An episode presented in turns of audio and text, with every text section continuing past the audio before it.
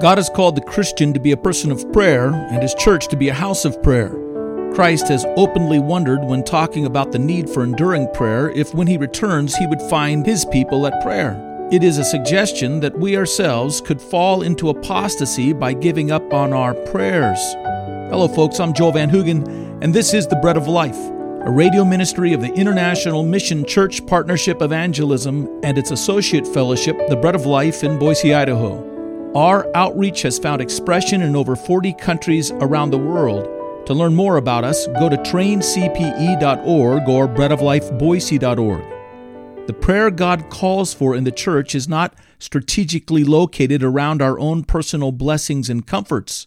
Our prayers are to logistically move upon the delivery of lost souls to the King so that people may know and worship him.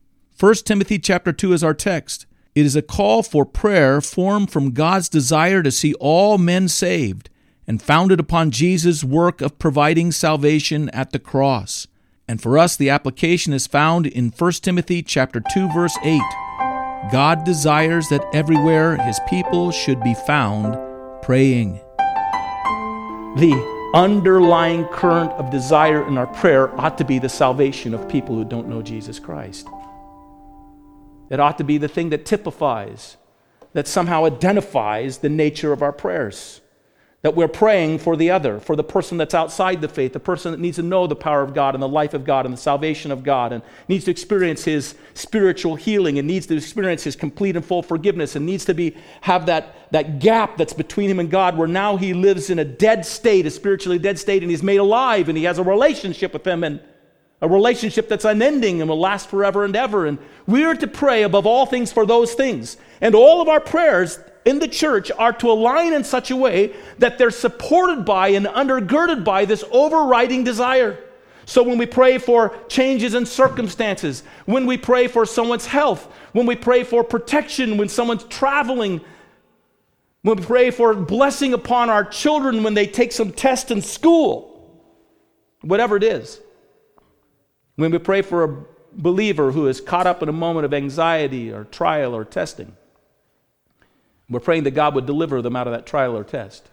There's supposed to be something underlying the passions and the interest of our prayer in the church. There's supposed to be a, in a sense, a strategic locating of the purpose of those prayers. And the locating of the purpose is the salvation of lost men and women. If we just gather before the throne of God to pray for our blessings, or to pray for the blessing of our children, or to pray for some healing of a sore elbow, or somebody's spleen, or whatever it is, if we just get together to pray for someone to recover from some accident, or to be safe in some journey they're making, we're praying no differently than pagans do before their temples. We're asking of our God the same thing that they ask of their gods. Bless me. Bring me comfort. Bring comfort to those around me. Limit the distresses on the lives around me so I don't have to suffer with those distresses myself. Do good to me. It's no different. So when God says He desires in every place to find God's people at prayer, He's not asking to say, I want to find you praying for all the physical benefits you need in your life and for all the financial success you need in your life and for all the mental peace that you want in your life so your life is better.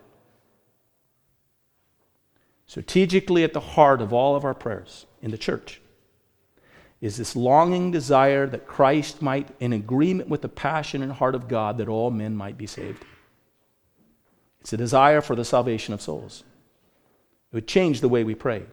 Not only that, it would change not only the way we pray, it would change the way we act because we're praying for an environment that we ourselves then can walk into.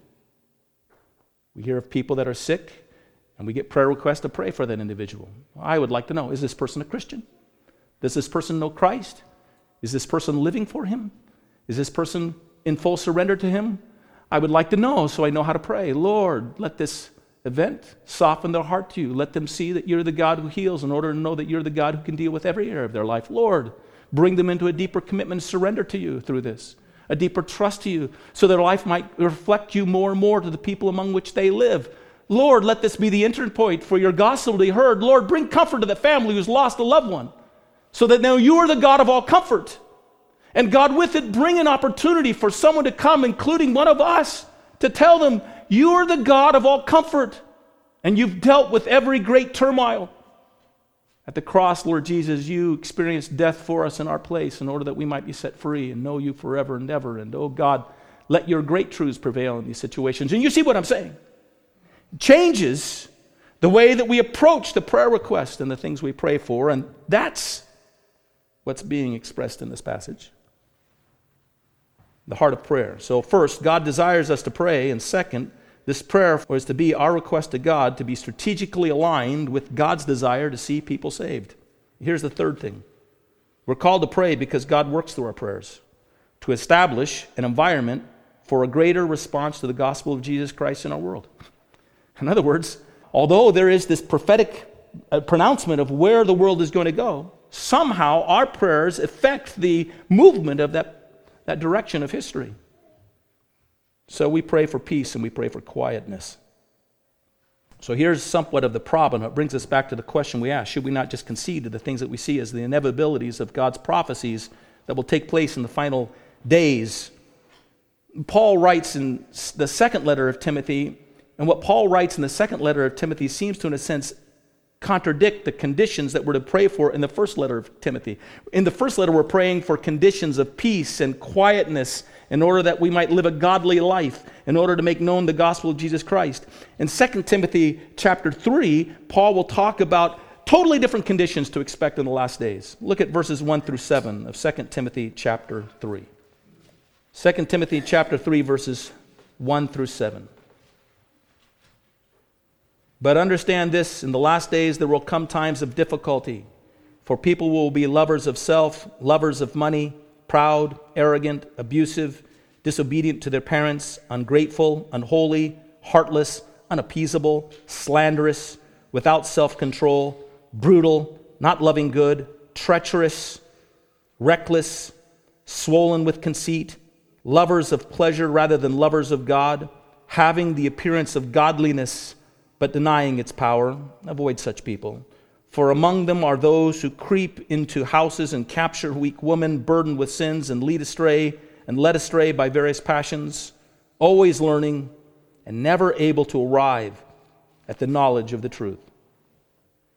In the first passage, we're to pray for individuals and we're to pray for their salvation. We're to pray for the conditions for that salvation to take place. That's in 1 Timothy chapter 2. And because God desires that all men might be saved and come to the knowledge of the truth. In this passage, we read that there is such a condition taking place in the last days that people are ever learning and never coming to the knowledge of the truth. So, what do we make of this?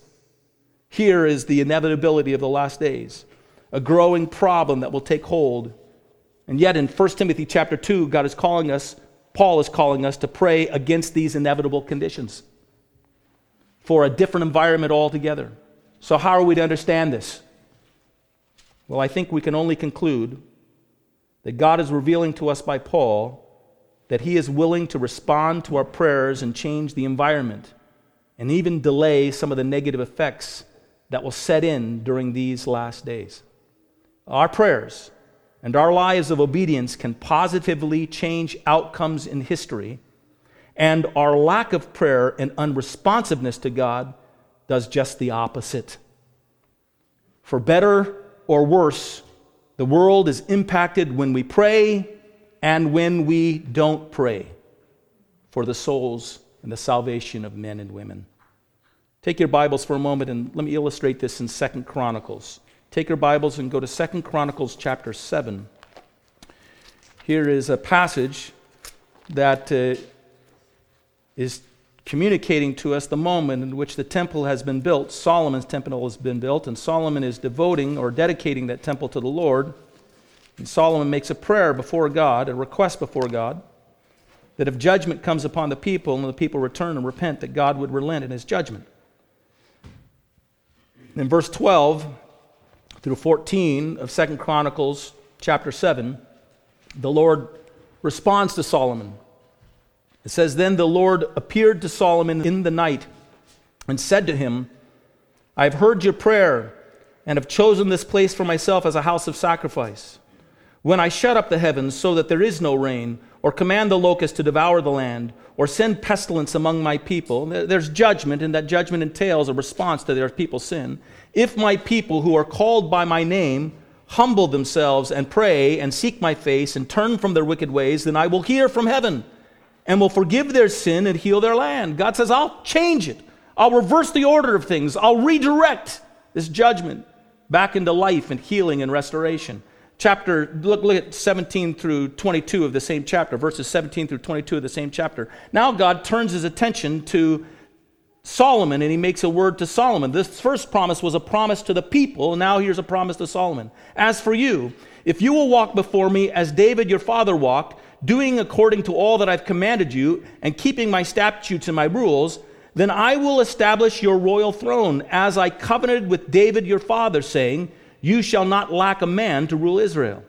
But if you turn aside and forsake my statutes and my commandments that I have set before you, and go and serve other gods and worship them, then I will pluck you up from my land that I have given you, and this house that I have consecrated for my name, and I will cast out of my sight, and I will make it a proverb and a byword among the peoples. And at this house, which was exalted, everyone passing by will be astonished and say, why has the Lord done this and thus to this land and to this house?